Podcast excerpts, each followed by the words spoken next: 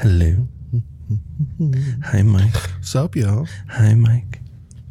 Hey, Ben. I'm good, man. How you doing, homie? Good, good, good. I feel like it's every time it's like a cool end of the week. Good. We're good. And this is for everyone who's out there at the beginning of the week. So what's up? What's up? What is today anyway? Oh, it's 25%. Today's the 25th. It's the day after Pie and Beer Day. Hey, so I was told that, and I barely learned it, as you say, recently. Like, even though I've lived in Utah. To call it Pie and Beer Day or what Pioneer Day is? No, to call it Pie and Beer Day. Okay. Where did that come from? Pie and Beer Day? Yeah. Or is it just because it rhymes with it? Well, it's partially because it rhymes and partially because most of us that left the church are like, hey, what can we do to say fuck you to the church? So we invented Pie and Beer Day. It's an atheist thing. Really? Legitimately, yeah. Oh. The most people that I hear that use it are atheists or people that were former members of the church. So normal ones aren't going to want it, right? Like, what do you mean? Active members, they don't like hearing that? Well, I mean, active members don't like to hear a lot of shit, but, you know, fucking whatever. I love how you just like all of it. Just nope. They don't like to hear shit. You heard the clip I was just playing. Well, yeah, you heard that Gordon B. Heakley talking about black people, and he was like, "Nah, it's fine. That was in the past. Don't worry about it. It was in the past. They don't want to hear that shit. They don't want to hear that shit." What do you think's going to help them get over it, though? Either talking about it and getting over it, or just dusting it under the rug still again, like just. Like what's helping the LDS people get over, like the fact that they were racist until 1978 and black people weren't allowed to hold the priesthood? Well, anything. No, you just don't talk about it. And not even just LDS, like everybody. You just don't talk about it. It's religion. He's like, no, that was the last dude. That wasn't me. That's how they get rid of it? Yeah. It's the same thing with politics. Oh, yeah. Like, oh, no, that was Bush. It was Reagan. It was Kennedy. You blame it on the dude before you. Yeah. Keep pushing forward, and as long as people keep giving you your money, it's fine. What it would be like to be a politician?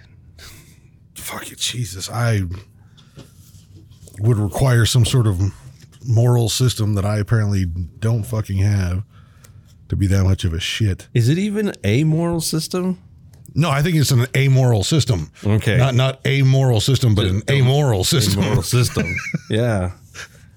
Because it's just like your moral system is amoral. I would hope a lot of folks right now have seen or will come across seeing that video that Neil deGrasse Tyson did. I was, when that happened, when I saw that shit this week. The one with Ben Shapiro that I shared? Yeah, I had to comment on that.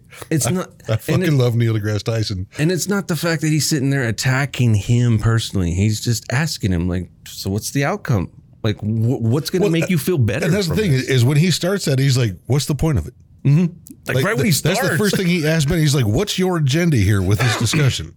Like, what are you trying to push? What do you want to get out of this? And that's, honestly, I saw another video that I didn't share that's, it's like talking about like racism or, you know, LGBTQ rights or something like that when somebody's attacking you about it. Mm. And it's called the reverse question. So when somebody gets up, you know, oh, well, you know, if you like this and you like that, then why isn't this and why isn't it that and blah, blah, blah, blah. And 9 times out of 10, if you look back at them and say, okay, I get that you have some sort of problem with it, but why? Just that one question. Why? Can you explain to me why? Mm-hmm. 9 times out of 10 will set that person back on their heels because they can't give you a legitimate explanation. They're just like, oh, there was a dude that lived down the street and he looked like, he said my sister was hot and he was black and I was like, I bet he's got a big dick. No, I don't like him. Okay. You know, like there's 9 times out of 10 for racism or homophobia or anything like that. There's never an actual concrete thing. It's basically how... It's what they've been indoctrinated to. Yeah. Racism isn't... It's not taught. Yeah, you're not born with it. You're taught it. Yeah. It's the same thing as being indoctrinated into a religion. You're not born LDS. Yeah. You're indoctrinated into the LDS. You're not born Catholic. You're born into a Catholic family, but you are then indoctrinated into that. I think it's more shitty for Catholics like that. tell you you're born. Well, that's part of the indoctrination, though, and that's the same thing with like the LDS religion and stuff like that. Is you're born at most religions are you are born into sin. Mm-hmm. You are born and you're dirty and filthy and blah. You got to atone for all your sins. Like as soon as you're born, as soon as you come out the womb, bitch, you evil. Yeah, yeah. I've never understood that either. Like, well, it's part of the indoctrination. That's how they get it. Because they got to sell you hell. They have to sell to you that you have to do something to be worthy of them. So you actually have to come up with like a redemption. Yes. Oh shit! In order for you to not be a sinner and to be holy like me, you have to do this and this and pay this and do this and pray to that guy and worship this guy and dress this way and do that thing, and then you'll start to atone for your natural sins.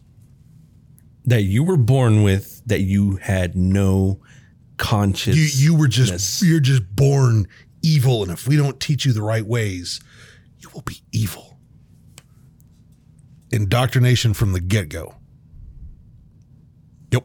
That is the key to religion. That is our weaponized mechanism tool. So the ones that just get out of it. The ones that get out of it finally realize what's being done to them, how they're being manipulated. Mm-hmm. That's usually when we're like, okay, wait a minute. When you get to the point where you're starting to ask questions and people won't give you answers, and the more questions you ask, the madder they get at you. Mm-hmm. You start to realize that you're breaking the indoctrination, and they don't fucking like that. And at some point in time, you have to walk away from it. You're like, fuck it, I'm out. I'm not dealing with this anymore, because you can't answer any questions without some bullshit lie, because finally I am seeing through your smoke screen. As soon as you can see the man behind the curtain, you're not buying the bullshit anymore. Mm-hmm. As soon as you can see that there's a trap door in that hat where the rabbit is, you know the fucking trick.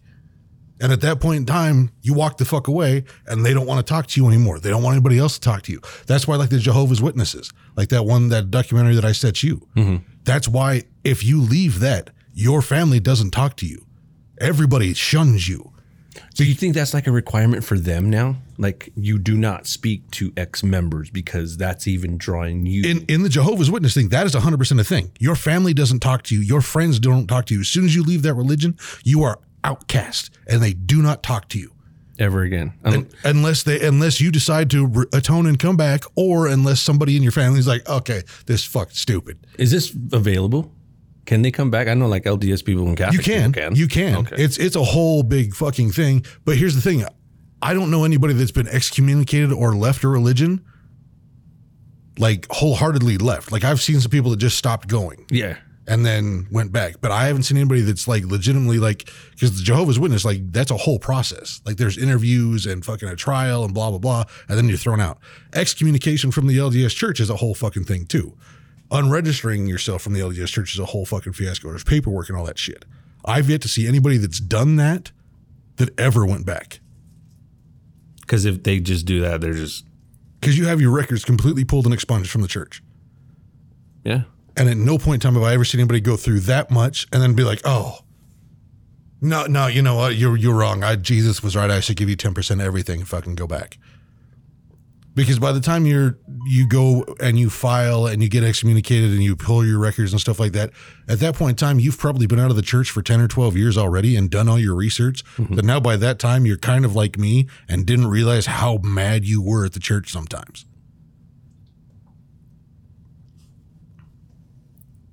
Because I can tell you right now, last night while I was sitting at home, my brain went, oh, it's Pioneer Day. Yeah. And my brain went, Porter Rockwell. And my brain went, oh, fucking Porter Rockwell. Because I love Porter Rockwell. Mm-hmm. The reason I love Porter Rockwell so much is because he is one of the biggest chinks in the armor of the LDS Church that they will never fully tell you about.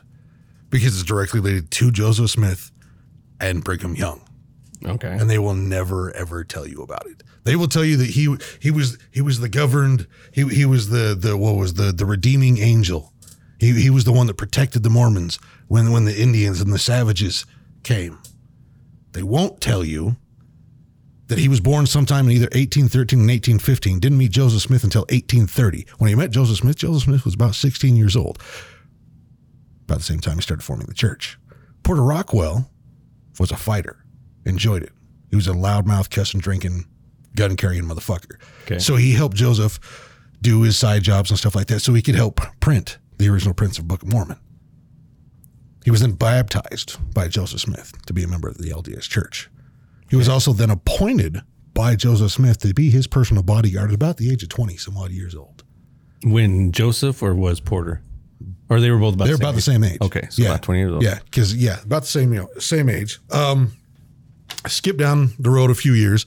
Porter Rockwell is Joseph Smith's personal security guard, one of many, because Joseph Smith basically by the state of Illinois had been labeled what we would reference to now as a domestic terrorist.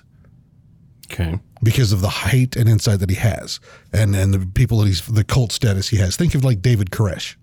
David Koresh, Joseph Smith, same kind of thing. Mm-hmm. At one point in time, Joseph Smith offers a $500 reward for if anybody can kill the governor of the state who issued that the bounty on him, that the Mormons should be treated like enemies of the state. Mm-hmm. So Joseph Smith then in return says, I will pay $500 to anybody who can kill him. Now, there is an attempt on his life, but there's never anything proven.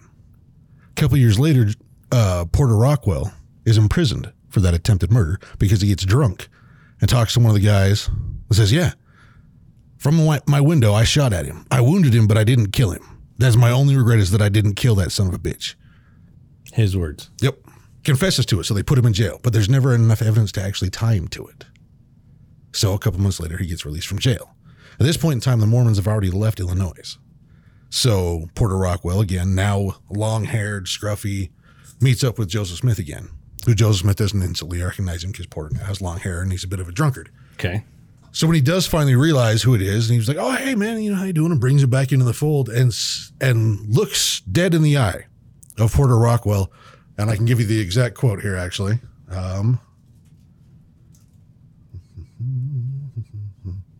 Orrin Porter Rockwell, so long as ye shall remain loyal and true to thy faith, ye need fear no man, cut not thy hair, and no bullet nor blade can harm thee. Tells this to Porter Rockwell. Joseph Smith does. Joseph Smith does. Okay. So Porter Rockwell is now convinced that as long as he has the faith in God, no bullet or knife can ever harm him. Ever. Don't cut your hair. Believe in God. So, but he had to have long hair and stuff. He's already had it. At one point in time, there's only one other time that they ever mentioned that he cuts his hair, and it's because he cuts his hair and donates it to make a wig for somebody in the church who has leukemia. Okay. Other than that, he never cuts his hair again. Porter did. Porter. Okay. Down past his shoulders. Okay. Now, as it goes on, Porter takes on some other things working for the church and goes to California. Heads this way, as some of the other church members do, and they're kind of sporadic. He's out doing things. Now, during that point in time, Joseph Smith basically incites a riot to go and burn down a printing press that is speaking ill of the church. So Joseph Smith rounds up a bunch of people, and they go and burn this down. Mm-hmm.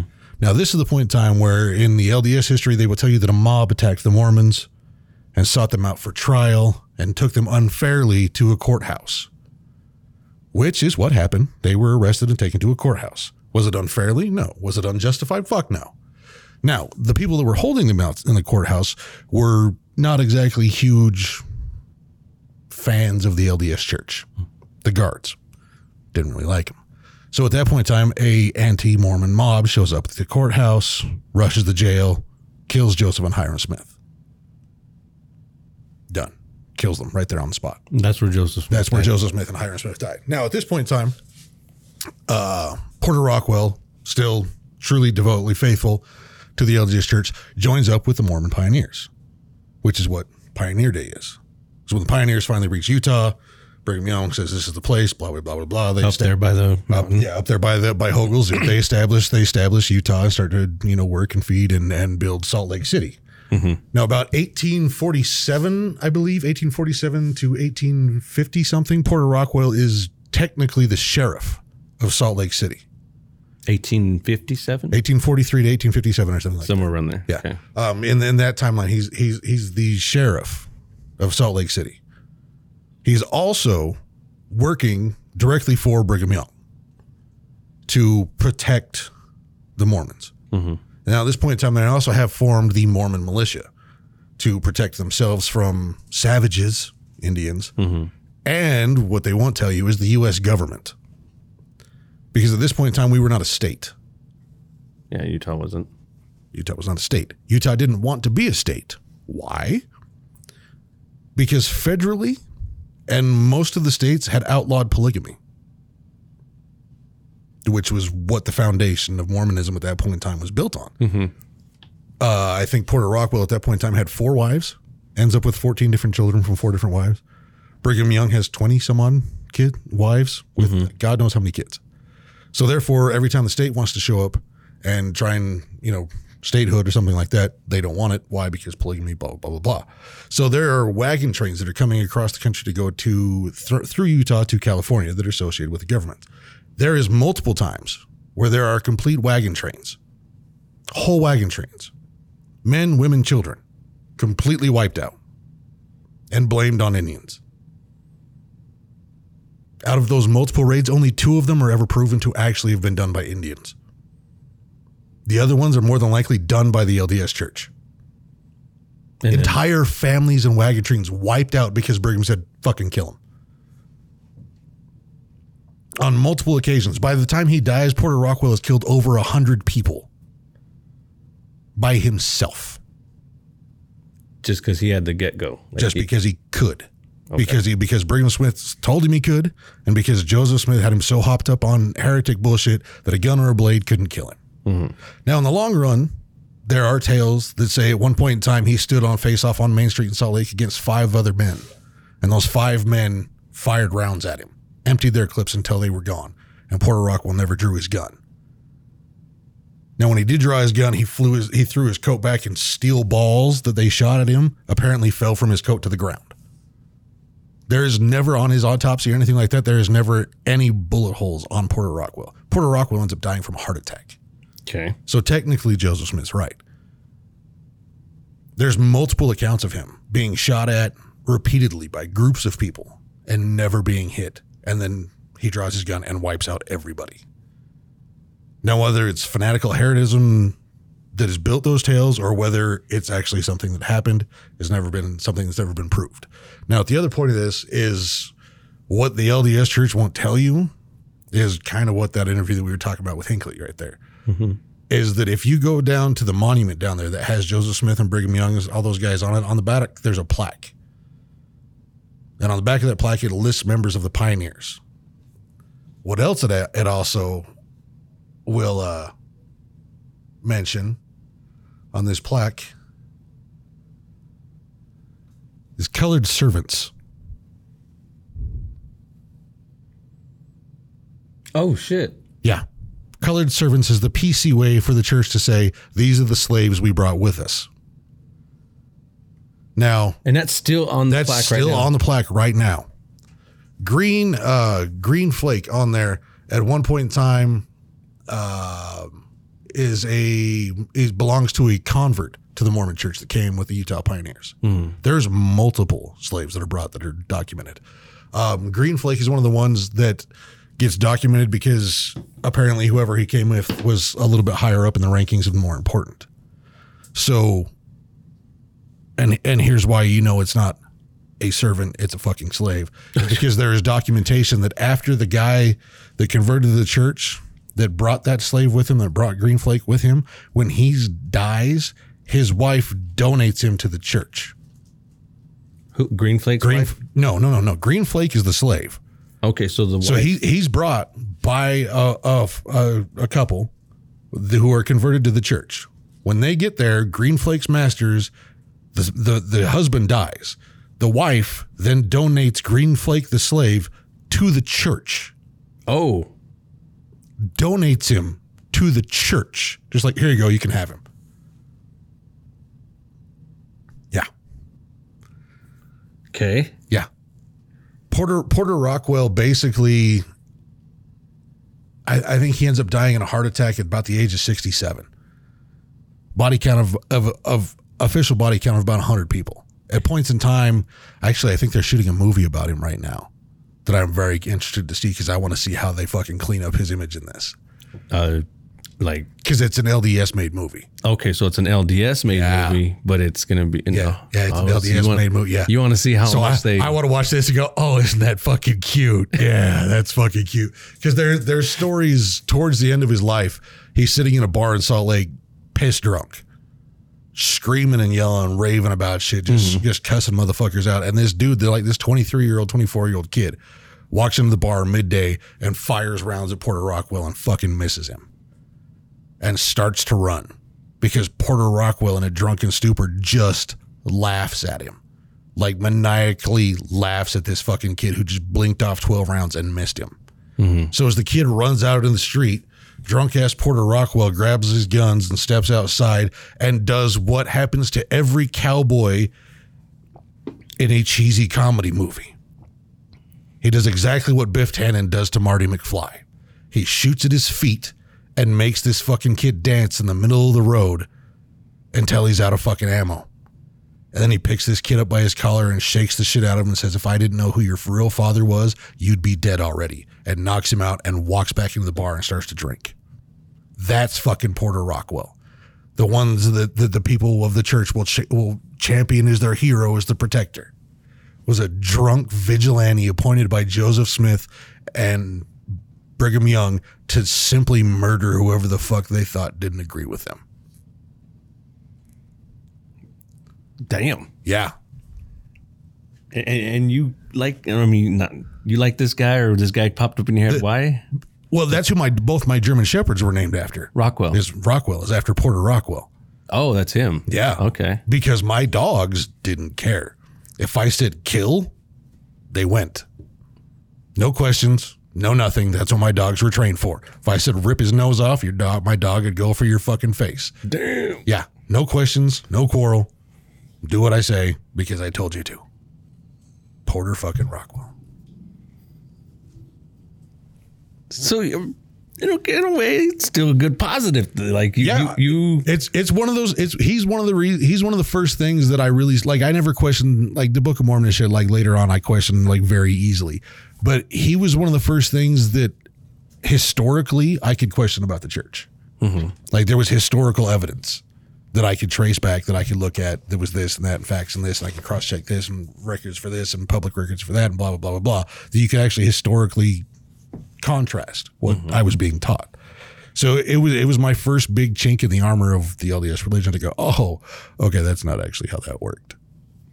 I mean, technically there was a point in time where that they call the Mormon War, where we legitimately fought. The Mormon militia fought the U.S. government. Oh shit! To try and keep the U.S. government from making this a state and taking over the territory. Like it lasted a couple years. It was a legitimate fucking war. It's called the Mormon War. You can look it up. Oh, hell yeah. Okay. Yeah. Which heavily revolves around Brigham Young, Porter Rockwell. I think during that point in time, that's one of the times where you actually see the wagon trains being taken care of and burned to the ground. August 6, 1838 to November 1st, 1838. So it was a 3-month war. Yeah. September, October, November. Yeah. Like barely under a 3-month war. Yep. Also known as the Missouri Mormon War. Mormon War was a conflict between the Mormons and non-Mormons in Missouri from August to November 1838. First of the 3 Mormon Wars. Yep. Tensions built up between the rapidly growing Mormon community and the earlier settlers for a number of reasons, and Mormons believe after Revelation record on June 6, 1831, that they were righteous and that they would inherit the land by others, which the land is now of your enemies in Missouri. Wow. Yeah. So that's the first one on record. So that's a point in time where Joseph Smith gets branded as a terrorist, basically. And then it's where they put the hit on him, and that goes from there. And then there's multiple. So this one was in Missouri. Yeah. Nauvoo. Yep. Nauvoo, Illinois, which is where the church is founded. Or resettled in. So yeah, the result, Missourian victory, Mormons expelled from Missouri and resettled in Nauvoo, Illinois. And Nauvoo is like the farthest, or not necessarily, well, Missouri's probably farther. Like if you go by certain people's dictation of the church, Nauvoo is where the Garden of Eden was. And then I've been told that it's in Missouri. And Missouri's not even, yeah. Yeah. So now that there's two answers. Yep. Wow. See, this is why I questioned like God from being very young, because it was like, okay, wait a minute, you shall have no gods before me, but yet I'm the only God. Like, do you not hear that? Like, basically, you're telling me there's no other God, but then you're acknowledging saying you should have no other God before me. So you're saying there is other gods. Which one is it? You know, and just all these denominations of Christianity is the biggest thing. When I saw all of it, and then I thought, okay, why are these Catholics getting mad at these Methodists, and why are these Presbyterians getting mad at these Pentecostals? And they're all Christ. Because everybody wants to be Jordan, nobody wants to be Pippin. Yes. Yes, exactly. And so I was like... Nobody wants to be John Saxon. We all want to be Michael Jordan. Yeah. So I just was... At that point, bro, that's when I started questioning. I was just, are you kidding me? Like, just what they call the blasphemy that, you know, people would say. I thought, no, if this is real, no. Yeah. No. So... With that, man, shit. At least I do like learning about history. And well, that's kind of part of what it was. I was like, oh shit, pie and beer day. And then I went, oh shit, Wally's got all kinds of questions about the LDS Church. This is a good place for him to start on a historical version of it, because this is all documented shit that you can look at with a timeline of the church. Yes. Yes. And so what do you think of that book that I let you borrow at one time, The Mormons? I fucking love that book. And I swear to God, some of the stories in there are fucking people that I know. Like, I have no doubt. I'm like, oh, that's fucking gotta be it. Yeah, like dead on. I love learning history. I know sometimes a lot of people don't like it the way it's, you know, pronounced in that certain area. No, he wasn't a killer. He was a holy man. You know, like people would fudge the story or whatnot. But it's like, well, you can't. You have to wash your religious history. Well, yeah. The religion has to.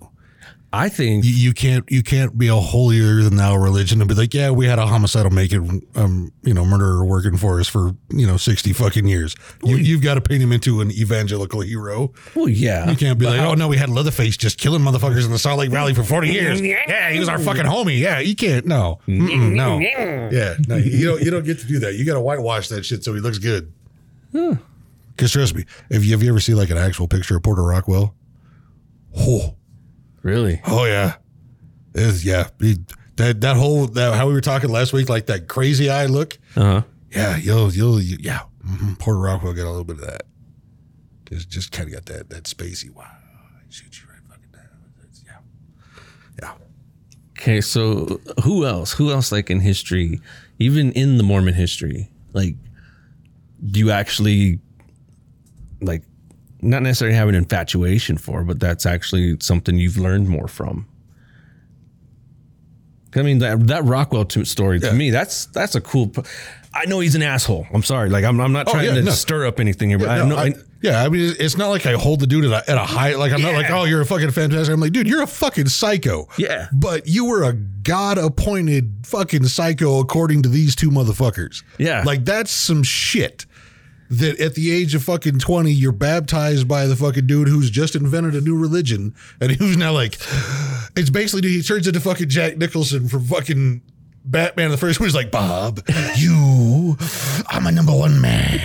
It's basically what Joseph Smith does to this motherfucker. And he's like, it's right. Can't fucking kill me. I'm Samson. Don't cut my hair. Fuck y'all. And just kills 100 people in his fucking lifetime and then dies of a heart attack after he has 4 wives and 14 children. And kills people from Illinois and Missouri all the way to fucking Salt Lake. So he made it to Utah. Yeah. Wow. Yeah. So what, was Joseph Smith the only Mormon that didn't make it to Illinois? No, there was a lot of them that didn't make it. There was a lot of them like in Nauvoo and shit like that that got fucking wrecked. But who do they still hold up to that high standard though? Well, it doesn't matter because they weren't prophets. Okay. But yeah. Brigham Young, wasn't he? Yeah. And then who was he? Brigham Young... Dude, if you're trying to... Hiram? Hiram was his brother, Hiram Smith. Oh, okay. Hiram Smith, who died. But they were all prophets, right? Well, Hiram wasn't. Okay. Hiram was just Joseph Smith's brother. And then Brigham Young, and then... He was a prophet. Yes. Okay. Yes. And then there's prophets like there's presidents. It's the same fucking thing. So who would you... officially appoint as like, no, this is who is the leader of the Mormon church, basically. Not right now living, just in general. Like, would you put Brigham Young there, or would you put Joseph Smith? Because, yeah, obviously Joseph Smith, you know, like, hey, this is the name of it. Joseph Smith came up with the game plan. Brigham Young executed it. Okay. It's coach and assistant coach. I just don't get how they give him credit just where he did not make it to Utah. That's just because he's the one that talked to God. Yeah. At the age of 16, he's the one that talked to God and found the plates and translated them with the special glasses and printed all the books and lost some pages because his wife fucking stole them and did all this shit between the ages of like 16 and 19 and built an entire fucking church and convinced everybody of this. What nobody tells you about is all the fuckery the years before. Yeah, before he... Because all of the fucking panhandling, all of the grifting, all the fighting, all the drinking and whoring that he does in this time. Nobody mentions that because he's too busy talking to God and translating the written word to do any of that shit, so we're just going to leave that the fuck out. Yeah? Yeah, pretty much. Okay. Pretty much how that goes. Okay. I had a weird epiphany right now when you were talking about that shit where you said like he was 16 and blah, blah, blah, blah, blah. Okay, wait a minute. We have been 16-year-olds. Huh? We now know this long living in life what a 16-year-old's fucking mentality is right now. Yeah. When we have access to the internet. When we have everything. Yep. And people want to believe a religion created by somebody at that age, at that time in life? Yep. Wow. I mean,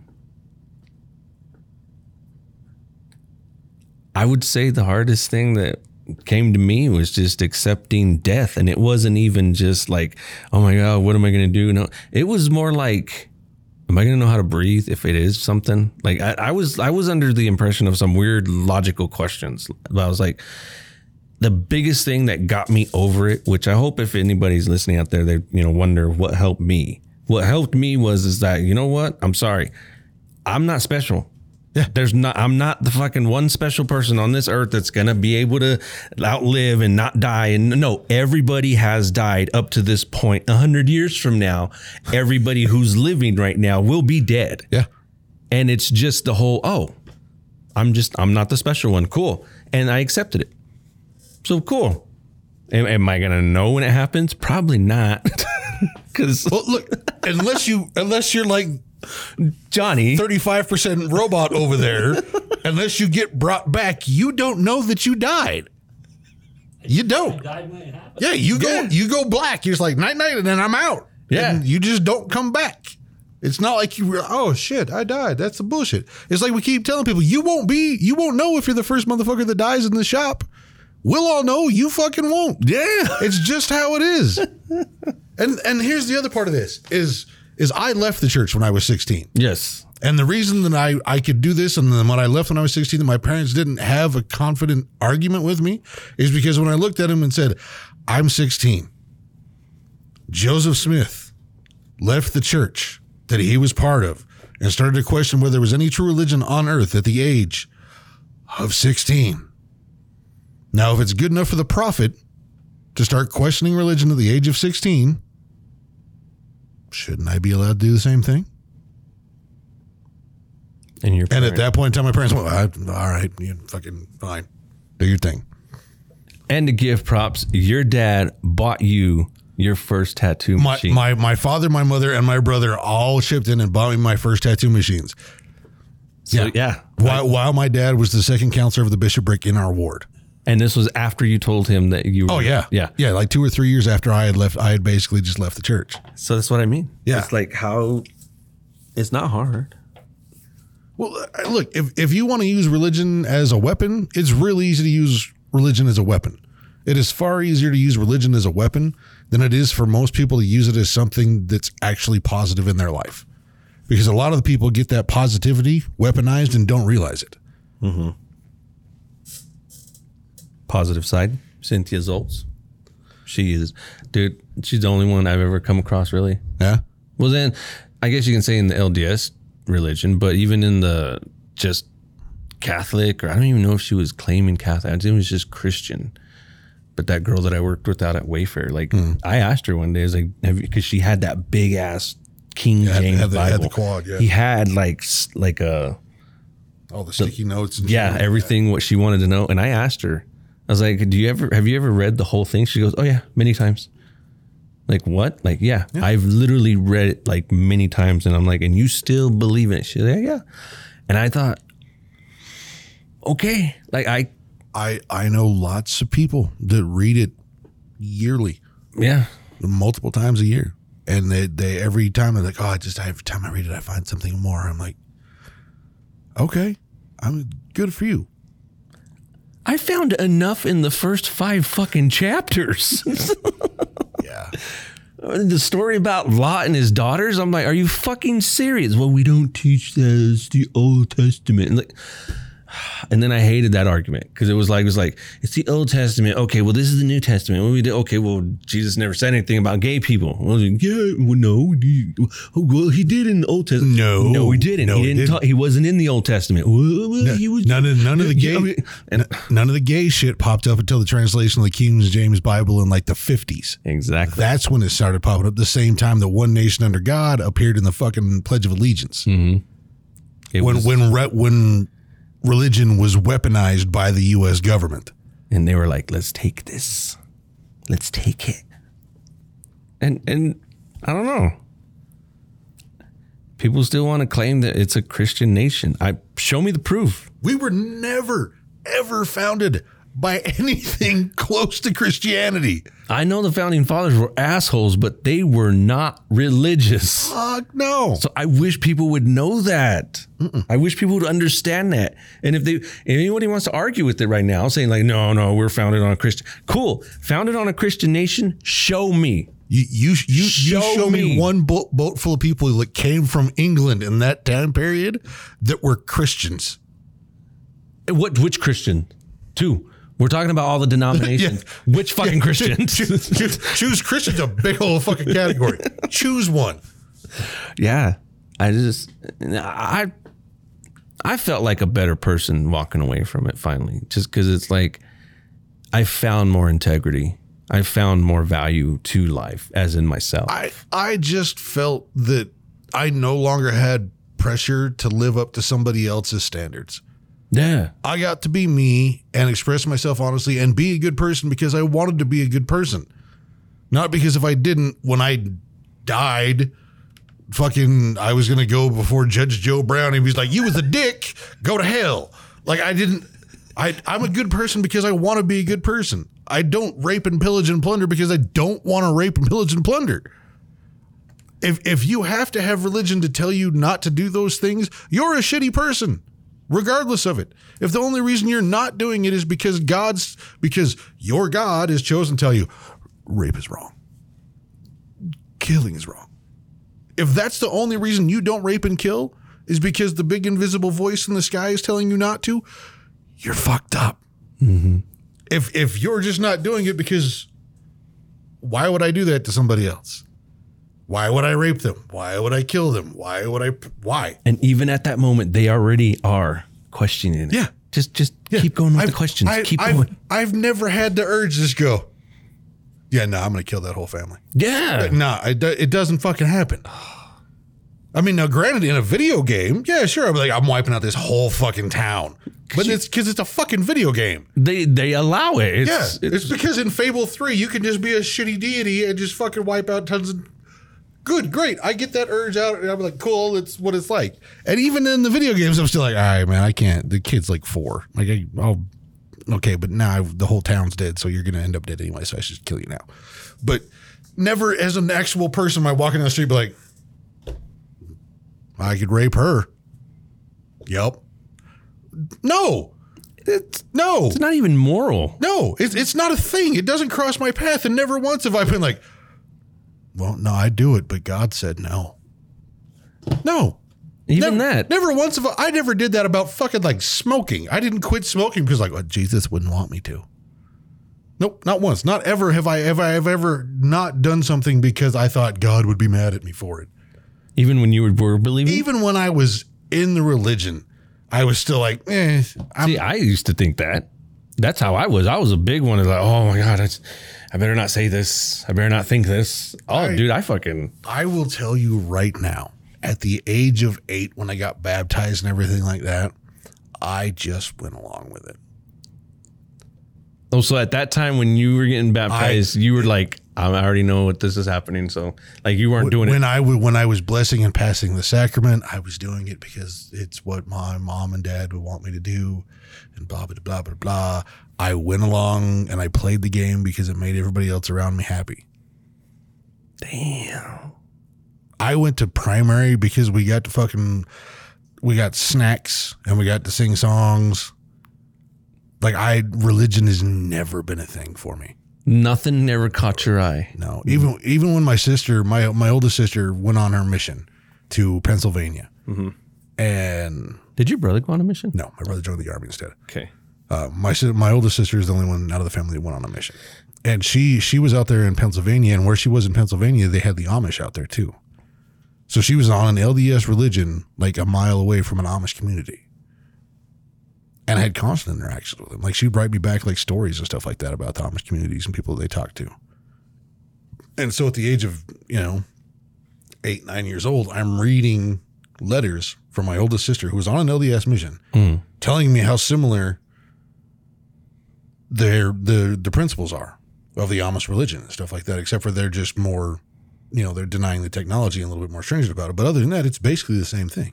Kind of different denomination. Yeah. Okay. And just kind of, and at the age of 8 or 9, and I've got a buddy that lives down the street from me that's Catholic, and I'm watching all these kung fu movies, so I'm watching all this fucking bullshit about Taoism and Buddhists and shit like that. Mm-hmm. And at the age of like 9 or 10, like I'm watching all of these, going, it's basically the same fucking thing.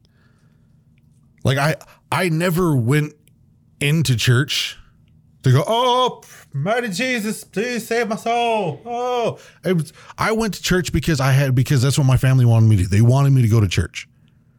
Wow. And I honestly think that most kids in most religions are that way, unless they're indoctrinated and get it pushed on them really quick at an early age. Because I know a lot of kids, like a lot of Jack Mormons, like what people would refer to my parents as. It's not like the super strict ones. A lot of Jack Mormon kids. I was like, okay, you got to come to church. Why? Because we got to fucking go to church. I got to go to church because mom wants to go to church. So you got to fucking go to church. Mm-hmm. So you go to church. And a lot of those kids don't become super religious until they're old enough, 12, 13, 14, to really buy into it on their own.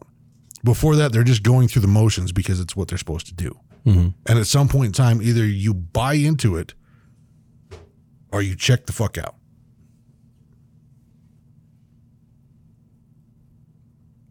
It just kills me on how different every family I've met here in Utah are.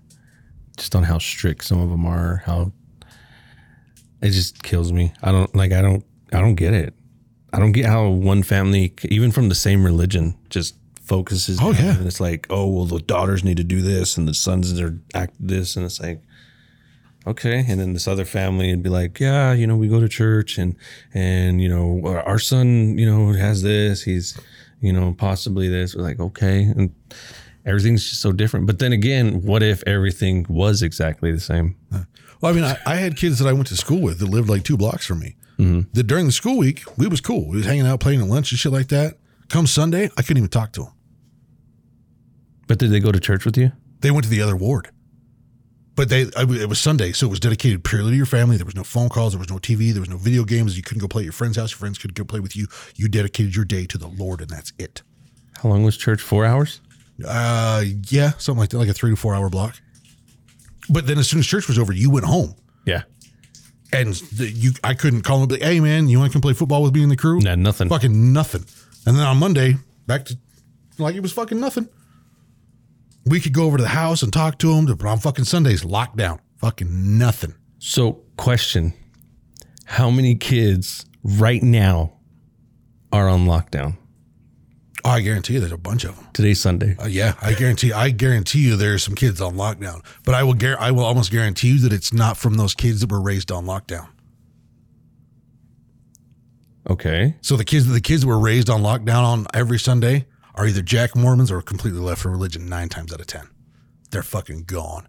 So the ones that are now on lockdown by their parents mm-hmm. are the ones whose parents were raised Jack Mormon and then bought in and went hard to make up for it. That very end ticket where it's like, oh shit, I got to redeem everything. Yep. Oh God, when I was a bad teenager. So now I got to punch my golden ticket and make it up to the Lord. So that means my kids have got to be fucking perfect too. Little fucking Stacy has got to have her perfect and everything's right. And she's got to know all their fucking hymnals and all their, yeah. Oh yeah. Yeah. It's the ones that convert, that go hard on their kids. See, I got lucky because my dad was raised LDS. My mom was a convert. My mom converted because of my dad.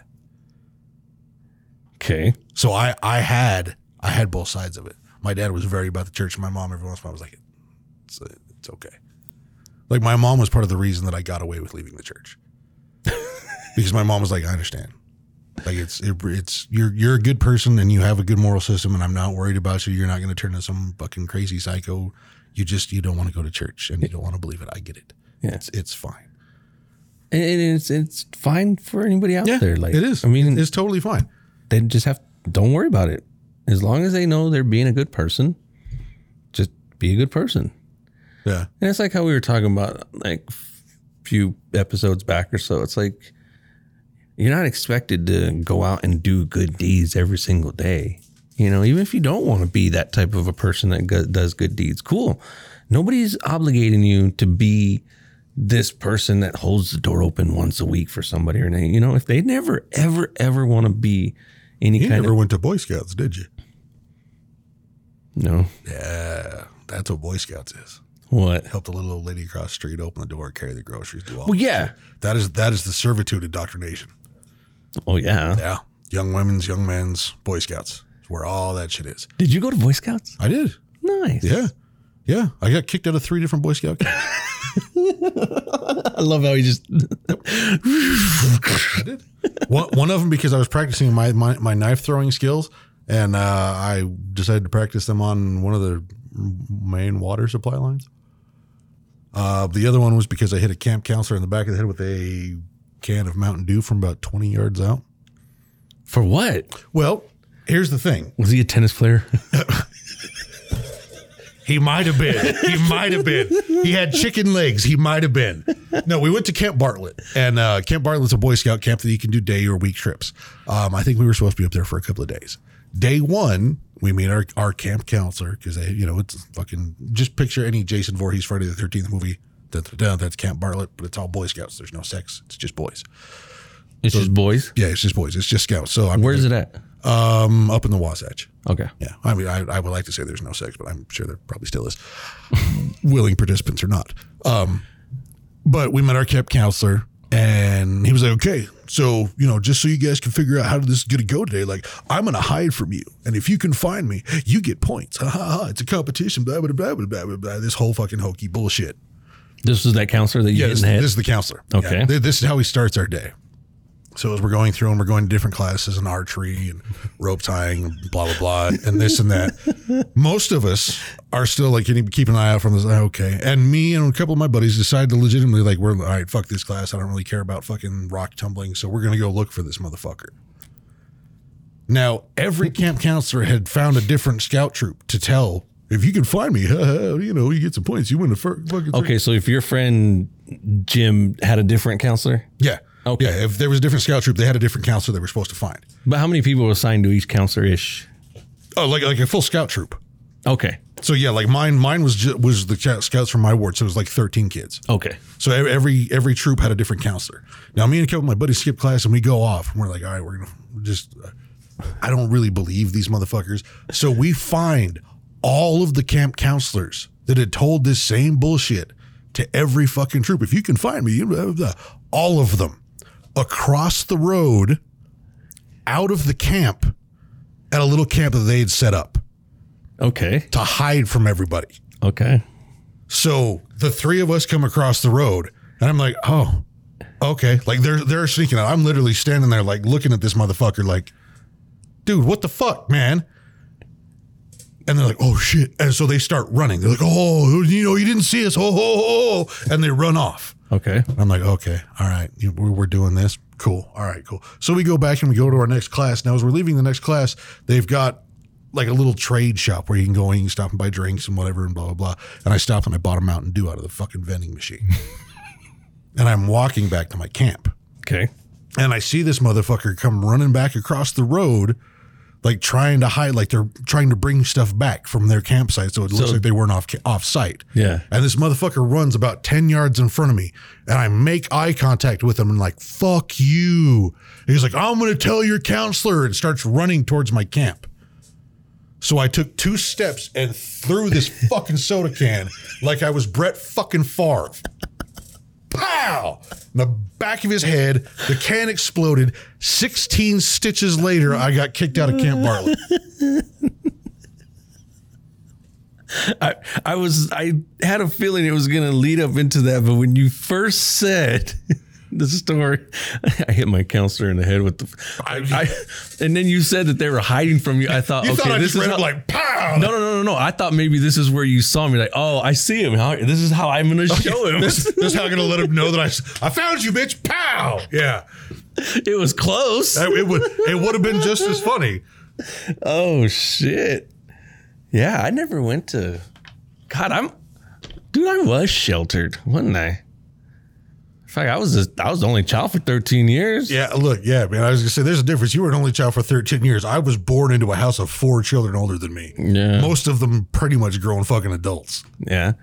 Hey, but we were both the baby for a minute. Yeah. Yeah. Yeah. And then okay, so you were already a year older than me anyway. So by the time I was 12, right before Chapa was born, you were already 13. That would be that you were in what, 6th grade, 7th grade? And I would be in 6th grade. And that was just, yeah, that's just when all my shit started happening in Kansas, where I was just. Well, see, and my thing is everybody that I grew up in my neighborhood that I really hung out with, like I had the dudes that I played with at school and stuff like that, but all my homies that I hung out with were 3 to 4 years older than me. Okay. Shane, Justin, Jason, all the guys that I ran with were 3 to 4 years older than me. You didn't run with anybody your age? Not really. Like I hung out with them at school. When did you stop hanging out with kids your age? Well, see, and that's the thing. Like when we were at school, like the dudes that were like my close friends were already like, if I was in like 5th grade, they were in junior high. By the time I got to junior high, they were in high school. Okay, but you were still friends with them. Yeah, but I was, because they lived next door. Okay, you know, and shit like that. So I mean, I hung out with the other dudes at school and shit like that. But then once I didn't really start hanging out with them, like when some of them moved away and stuff like that, the older guys, and I stopped hanging out with them. I was hanging out with the dudes that I hung with at school and theater and shit. When I was doing all my shady shit at night, everybody I was running with then were 4 to 5 years older than me too. Jesus. So you like never hung out with anybody your age? Not really. Like anybody that I hung out with my age, it was totally superficial bullshit. Like I hung out with them in school and then we'd go over there in their house and I'd play video games and shit. And then I'm like, all right, cool. I got a page. I got to bounce. Yeah. And I'd go jump in some random fucking car with some dude that's 5 years older than me who fucking throws me a 9 and we go do some shit. So anybody that was my age that I was hanging out with was like, bro, like you don't have your driver's license yet. They're like, yeah, well, you don't have yours. I'm like, yeah, but I stole 4 cars yesterday. What the fuck do I need a driver's license for? Like I went to high school the same reason I went to church. It's because what my mom and dad wanted me to do. They wanted me to go to fucking school. I didn't fucking care about school. Nah. I didn't give a shit about it. That was part of the reason I was in theater, because I could sign up for, out of the 8 classes I had to have in 2 days, I could make 6 of them theater fucking classes. What did I do during that? I built something and smoked weed and made phone calls and set up appointments for what the fuck I was going to do when school was over, and I bounced out and used that I had to stay late for theater as an excuse to go do some dirt.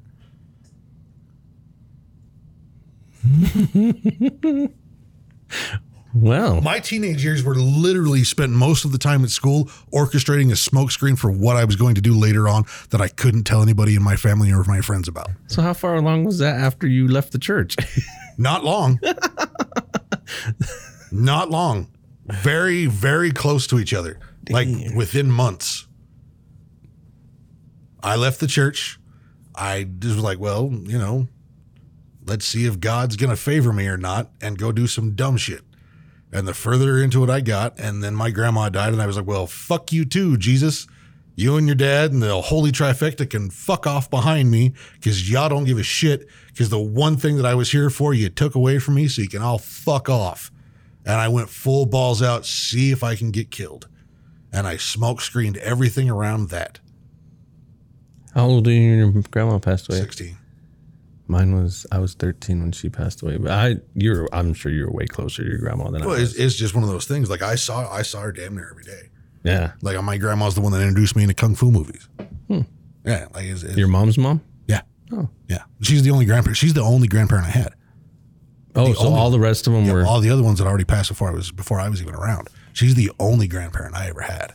Ew. Yeah. Which is why it fucked me up. She was the one that I could go and talk to about anything. And she was like, oh, yeah. Like she was a sweet little old lady, but I mean, she wore a kung fu suit and fucking kung fu shoes every day of her life that I didn't realize until after she had died and I had to clean out her closet. I was like, oh my God, my grandma has 13 fucking sets of kung fu shoes and 13 different female kung fu outfits. I recognize them all from different movies we watched. My grandma bought me my first knife and gave me my first machete. Yeah. Like, that's my fucking sweet little old Alice Stouffer's grandmother. Hey, okay, so you say your mom's a tiny girl. My mom's 3 inches shorter than my son. My mom's like maybe 5'2", maybe. Cause so she's right around. My mom's about as tall as Loki. Okay, and then your dad. Who's taller, you or your dad? Me. How tall is he to you? Gabe is taller than my dad. So he's not a tall dude. Well, not anymore. My dad's 81, okay. So he's shrunken a little bit. So is my mother. Okay. But I mean, So how small was your grandma? My grandma was tiny. My grandma was 5'2", 5'3", maybe 120 some odd pounds. Mm. Little stick figure, bright white hair, big old fucking glasses, little skinny old blue-haired lady. In a kung fu suit and some kung fu shoes that hummed everywhere she went. Is that what you hum? Yeah. Yep. Yeah. That's where I get it. That's where I got it from. 100% is from my grandma. Yeah. What was her name? Alice. Alice. Nice. See, there you go. Tribute to Alice. Yeah. There you go. Hell yeah, bro. Yeah, I didn't get to. I knew my grandma. Yeah. Like I knew who she was and everything. And then when we came down. My brother is the last grandchild that was born on her. Oh, yeah? Yeah, he's the last official grandchild. And then he was born... My mom was pregnant with him. She died in December, and he was born in June. So however long that was. But yeah, she was pregnant with him. And... yeah... That was it. She only had the two of us, so it was not really like by the time I was starting to do stupid shit, she already had another little kid she had to worry about. She was like, I ain't worry about him. He's gonna be an idiot. Well, see, and I think I was on the other side of the spectrum is that my mom and dad had already dealt with four fucking kids. I mean, like my oldest sister Elizabeth is a fucking saint. Yeah, we've all knighted her. She's the saint. And then there's my brother who did all of his shit and joined the army and blah blah blah and all that stuff. And then there's my two sisters. And then 6 years later, there's me. Yeah. So I mean, by that time, I mean, like I said, like we discussed, by that time my dad's 40 when I come. So by that time, my dad's like, for fuck's sake, just fucking don't kill anybody and don't burn the house down, fucking whatever, dude. Like, but at that point in time, he's like, I came out the womb with a win, just like fucking, just. Don't be Charles Manson. I'll be fucking fine with it. It's fucking fine. So he was giving you a pass. You weren't all full sinned. He was like, cool. You're at that point in time, like my sisters were teenagers and screaming and yelling and fighting all the time about shit and fucking not wanting to go to fucking practice this and practice that. And my brother had just come back from the army and decided he wanted to drink and do his shit and stuff like that. So I just kind of cruised under the fucking radar. Like I'm good. I just never made a fuss about anything. And when I did decide to start doing shitty shit, mm-hmm. I made sure that none of it really got back to my family. Like I made sure there was a full separation, that nobody that I associated my dirt with had any ties to my family at all. And then anybody that did meet my family was some superficial bullshit. Like granted, I used to have a couple of buddies that would come over and we'd sit in my house and smoke weed. Mm-hmm. Like that was as bad as I got around my parents. So have your parents ever walked in like my mom is straight taking a joint out of my hand and puffed it? Nope. I think it was 18. It was me and one of my buddies that I refuse to mention now and his girlfriend were sitting out in the backyard. Actually, we were sitting on the stairs that are now the stairs outside of my room. Okay. We were sitting out there on those like middle of summer and just smoking a joint. And my mom walks around the corner. Like no bullshit, like just walks around, walks over and just looks at me. Michael, this isn't going to work. And snags the joint and walks the fuck off. Now she waited until we had smoked half this joint. Okay, so I am already fucking tore back. Okay. And my mom's like, this isn't going to work, and doesn't say anything else and just fucking vanishes. So I then spent the next 45 minutes going, what's not going to work? Was the joint not going to work? Like, did I not pass it to her? Like, fucking, is my mom a stoner? Like, what the fuck? Is she mad at me? I have no idea what the fuck's going on. So you don't even know if she, like, took it and actually went and smoked? I don't know. There is a theory it could have happened. There's a theory that it could have happened. Because my mom steals some of my edibles and shit now. So at 18, if my mom had gone, oh, he's got that good out there. Because my mom was an ER clerk at McCady Hospital for years. Oh, okay. So my mom knows exactly what weed smells like. Yep. So my mom could have been sitting in the house going, oh. All right, I'm going to go take that. And just watch out like, this isn't going to work. You fucking grounded. And that's the thing. Like, I didn't get grounded, nothing. She just took the joint and left. Yeah, that was the only word. Yeah, that was it. Just, this isn't going to work. What? Wait, what? Isn't going to... Like, did I not invite you? Is that why it's not working? Or do you want to smoke, but you don't want to smoke with me? Because that would be weird. Like, what part of this is not going to fucking work? Yeah. Yeah. Only discussion we ever had about it. I've asked her about it. She's like, I don't know what you're talking about. I'm like, like, she won't even tell you that she won't even talk to me about it. That's why my prevailing theory is that she stole my joint. To smoke it. Then my mom, at the age of like 17 to 18, just came out and jacked my joint in front of my homies, was like, I'm out, and just walked the fuck off. You gonna smoke with your homies, but you ain't never gonna smoke with your mom. Right. I come to my house, motherfucker smoke me out. Fuck you, I'm gonna take your shit. You know that shit's happened. Dude, I'm so... I would believe it. Here's the funny thing. Out of most of the buddies that I ran with, like my crew, my parents and one of the guys are the only ones who I haven't smoked with one of their parents. I have two buddies that I've smoked with both of their dads multiple times. Okay. And then my mom may have stolen the joint from me. And then the other one, we always we never got anywhere near them with weed. Like if we were at their house smoking, it's because they were out of fucking town and we knew they weren't gonna be back until like Monday night. It's the only time we even smoked weed anywhere near that fucking house. Whose house? My buddy Ian's house. Oh, okay. Like that was the party house, but only when we knew they were out of town. Mm-hmm. But like one of my buddies, we were all terrified of his dad. Terrified. Just like every time we saw him, we're like, oh, fuck, he's going to kill us. And at one point in time, I was literally hiding downstairs from him because my buddy was like, go over to the house, grab the pipe, and then come back and just meet me on my lunch. So I snuck into his house. I went through his bedroom window to get his pipe. And when I was getting his pipe, I hear the front door start to open. So I literally hid in his closet while his dad walked around the house because he had come home for lunch.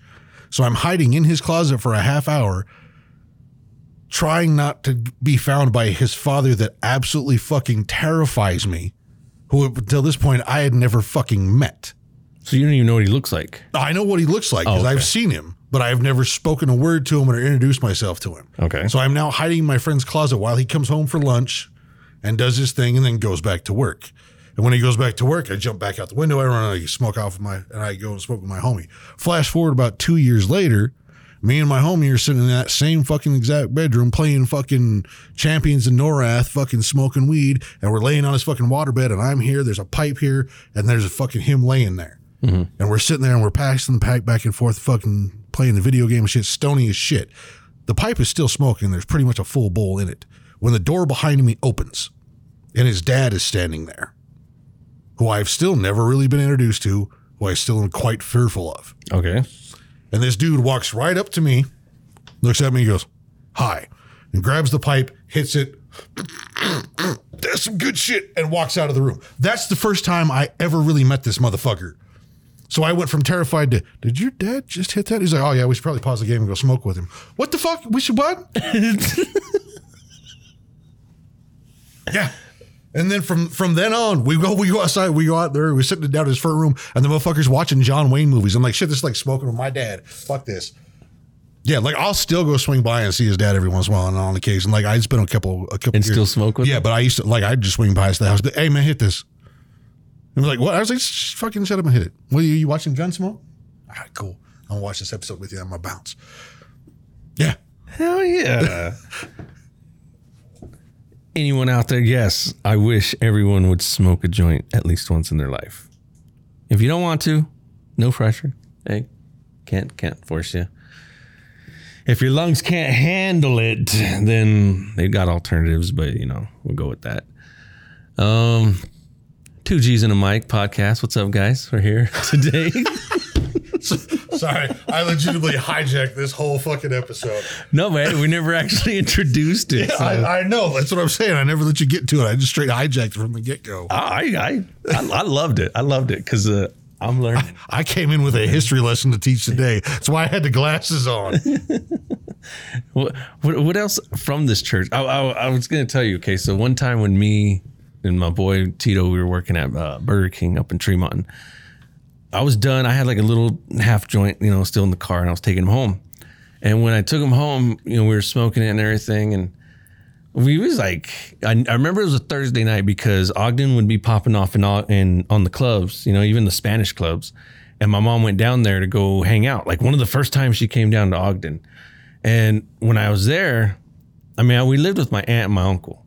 Mm-hmm. So when I pulled up to the house, I thought, okay, you know, everybody's asleep. I'm not going to have to worry about anything. I just got done smoking, dropped off my boy, and I know I probably stunk a little bit about it, you know? As soon as I pull up on the fucking house, bro, all the lights are still on. And I'm like, fuck. So I pull in and I get out and I go walking in. And as soon as I walk in, everybody's still awake. And my mom's right there. And I'm like, oh, like I go walking in and she's sitting like right here, and I'm like, fuck. And as soon as I'm walking out, I go, "Hi, Mom." She's like, "Hi." She's like, "Hey, come here." I was like, "Hold on, I gotta go to the bathroom." And then like I just ran to the bathroom because I was trying to go find something to wash my hands, get the smell off, find some clear eyes, put some fucking shit in. I was trying to do whatever I could. So I come back out, and as I'm standing there, I'm looking right at her. And she starts just telling me about her night, about how she went dancing and she had so much fun here in Utah. And the whole time I'm just staring at her like high out my ass. And I'm just like, I hope you cannot smell it. Like I'm just in that whole trance of just like, oh my God, just please no, please no. And she probably talked to me for about a good 5-10 minutes. And then I was like, all right, Mom. I was like, I'm tired. I'm going to go to bed. I got to school tomorrow. She's like, okay. And I go upstairs. And my cousin, I lived upstairs with my cousin. We shared a room. He decides to show me this movie. And mind you, I hadn't told him that I was stoned yet. Mm. I just walked up and he's like, dude, I got to show you this movie. And he puts on this movie. And I'm like trying to focus. I'm like high as shit.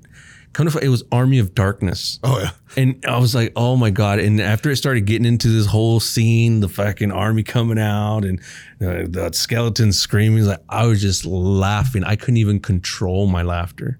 And my cousin finally was like, dude, are you all right? I'm like, dude, I'm stoned out my ass. And he's just like, are you serious?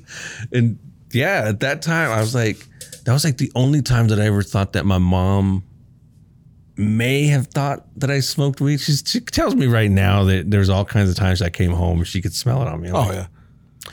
Like, well, I think for a little bit in our teenage years, we just convince ourselves that we're that slick. Yeah. And then, no, like, my mom worked in the fucking ER from the time I was born until I was about 17. There's not a chance in hell that I ever came back from driving around for 2.5 hours in a full car of fucking weed smoke that I just walked past my mom and she wasn't like, God damn, he smells like weed.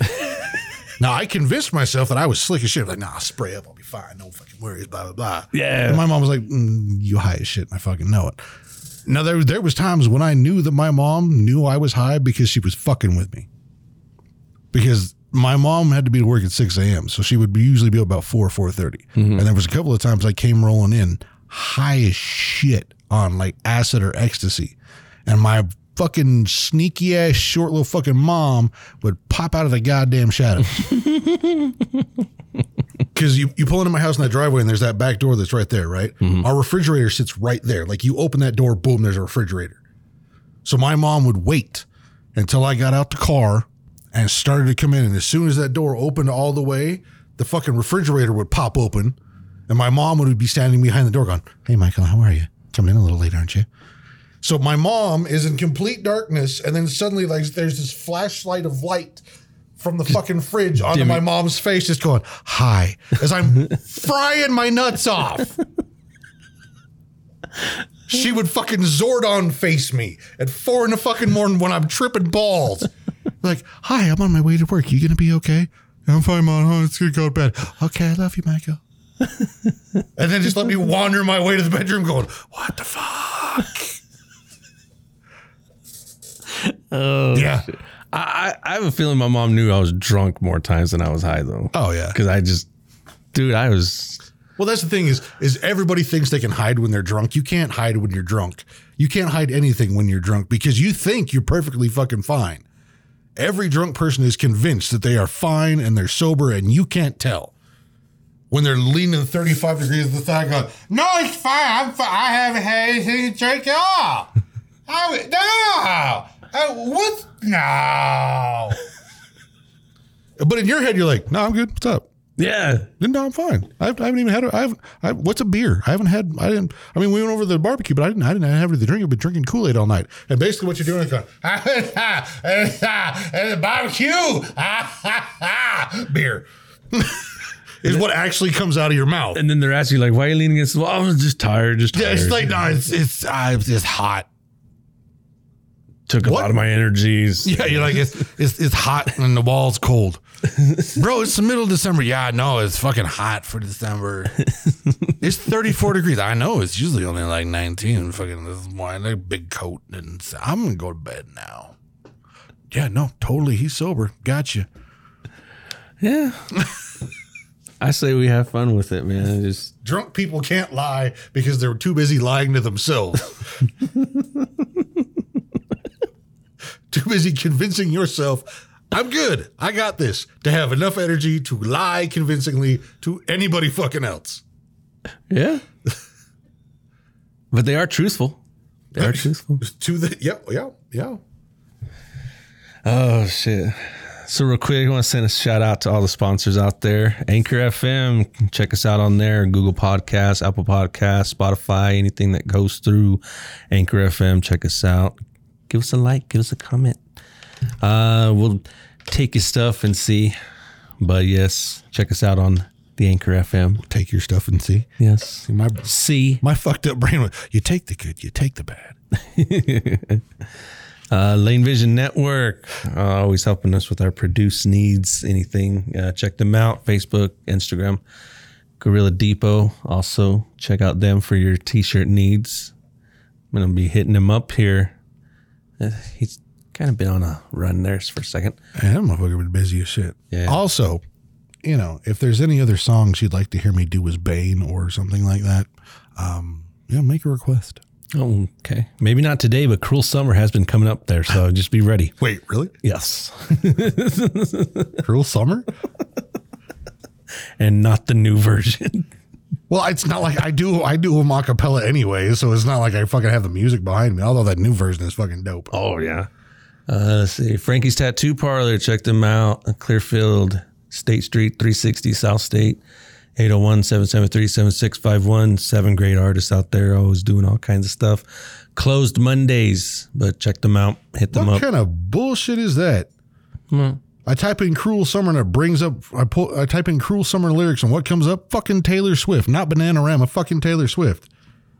Oh. Is it not the same? Bitch. Is it not the same song? Like, did she remake it? Maybe she did, but I don't fucking know. But you know, it's legitimately Cruel Summer, song by Taylor Swift. No. Who?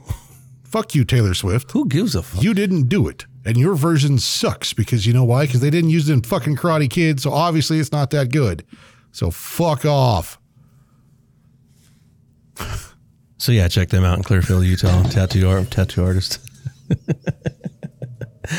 Jaffernackles TV. Check them out and always have fun with the videos. So, but yeah, we're here today, July 25th, day after Pie and Beer Day. Pie and Beer Day. Oh, it's a cruel summer. Leaving me here on my own. It's a cruel summer. Now you're gone. That's all I'm going to give you. A little taste. Killing it, bro. Killing it. Oh, and if you haven't watched it, fucking go watch He-Man. The Masters of the Universe Revelations? Yes. Oh my God. I will touch base with that real quick, but for the ones that do out there, dude, there are a lot more people than I thought that are starting to hit me up. Like, hey, the podcast. I want to give a shout out to your boy. Apparently, like, I was at Target the other day and I had some figures in my hand. And I know that sometimes, you know, all you guys that watch it on YouTube, you guys see that we have figures here. Obviously, we never really touch base with them or anything. They're just kind of for show. But he told, I didn't even know this guy. Like, I just walked up and just started scanning. And the dude walked up to me, employee from Target. And he's like, hey, you're going to use those on the next podcast? And I just looked up like, whoa, what the... Come to find out, my homeboy Mike here is a homeboy Veg, he said. So I want to give a shout out to Veg there, man. It's great. So yes, I know you don't see them today, but yes, those figures that you did see me holding that day, we did use those ones today. So that's it. There you go, Veg. Have you had other people hitting you up? Yeah, just all kinds of people. Just, hey, when's the new episode? And hey, I heard your podcast. Like, really? Whoa, okay. See, I got the story about Veg and then fucking... Colby is the other one. Yeah. And on Snapchat. But other than that, dude, like Orly's going to start listening to that. Yeah. Orly out of... Actually, that'll be funny because there'll be some stories on there that if Orly hears me, like, oh, yeah, I remember that. He was a witness. Yeah, he's like, I remember that shit. Hell yeah. Because Orly worked at the club the same time that me and B did. Mm-hmm. So he'll know some of those stories that are me and B. Hell yeah. Yeah. So yeah, thank you everyone out there. This is fun. This is fun for me. It's fun for you. I love it, bro. I love the fact that our state is very dead on a Sunday. If I didn't enjoy it, I wouldn't fucking be here. Still be at home high playing fucking Call of Duty. Yes. Wait. The German Kaiser. Look, all I saw was, so they went full barbecue Becky. What the fuck? Welcome to another euphemism orama to describe white people being shitty. Okay, hold on. Y'all get a fucking story time now because I'm interested in this. If some bleached bastard, if some bleached bastard so much as imagined a black man raped a low melanin woman, his life would be at risk. And not just for lynching, it's the not too old days black men could be sentenced to death by the state for sexually assaulting sunscreen slatherers. Goddamn white people. The Scottsboro boys were 9 black teenagers ranging in age from 13 to 19 in 1931 Alabama. They were falsely accused of raping 2 Wonderbread women on a train. Goddamn Wonderbread bitches. Oh, these are good. A racially mixed group of people was riding the rails on the train traveling through Tennessee. Some boys with a high degree of caucasity tried to push a black boy from the train, proclaiming the car for the cauliflower crowd only. He's good. He's good. Who, James? Yeah. I like his names for white people. I'm stealing some of these. He and several other black teens fought back, and the lads with the lotion-like skin ended up jumping from the train. And then the toilet paper teens had a sad, cuz embarrassed. Okay. That's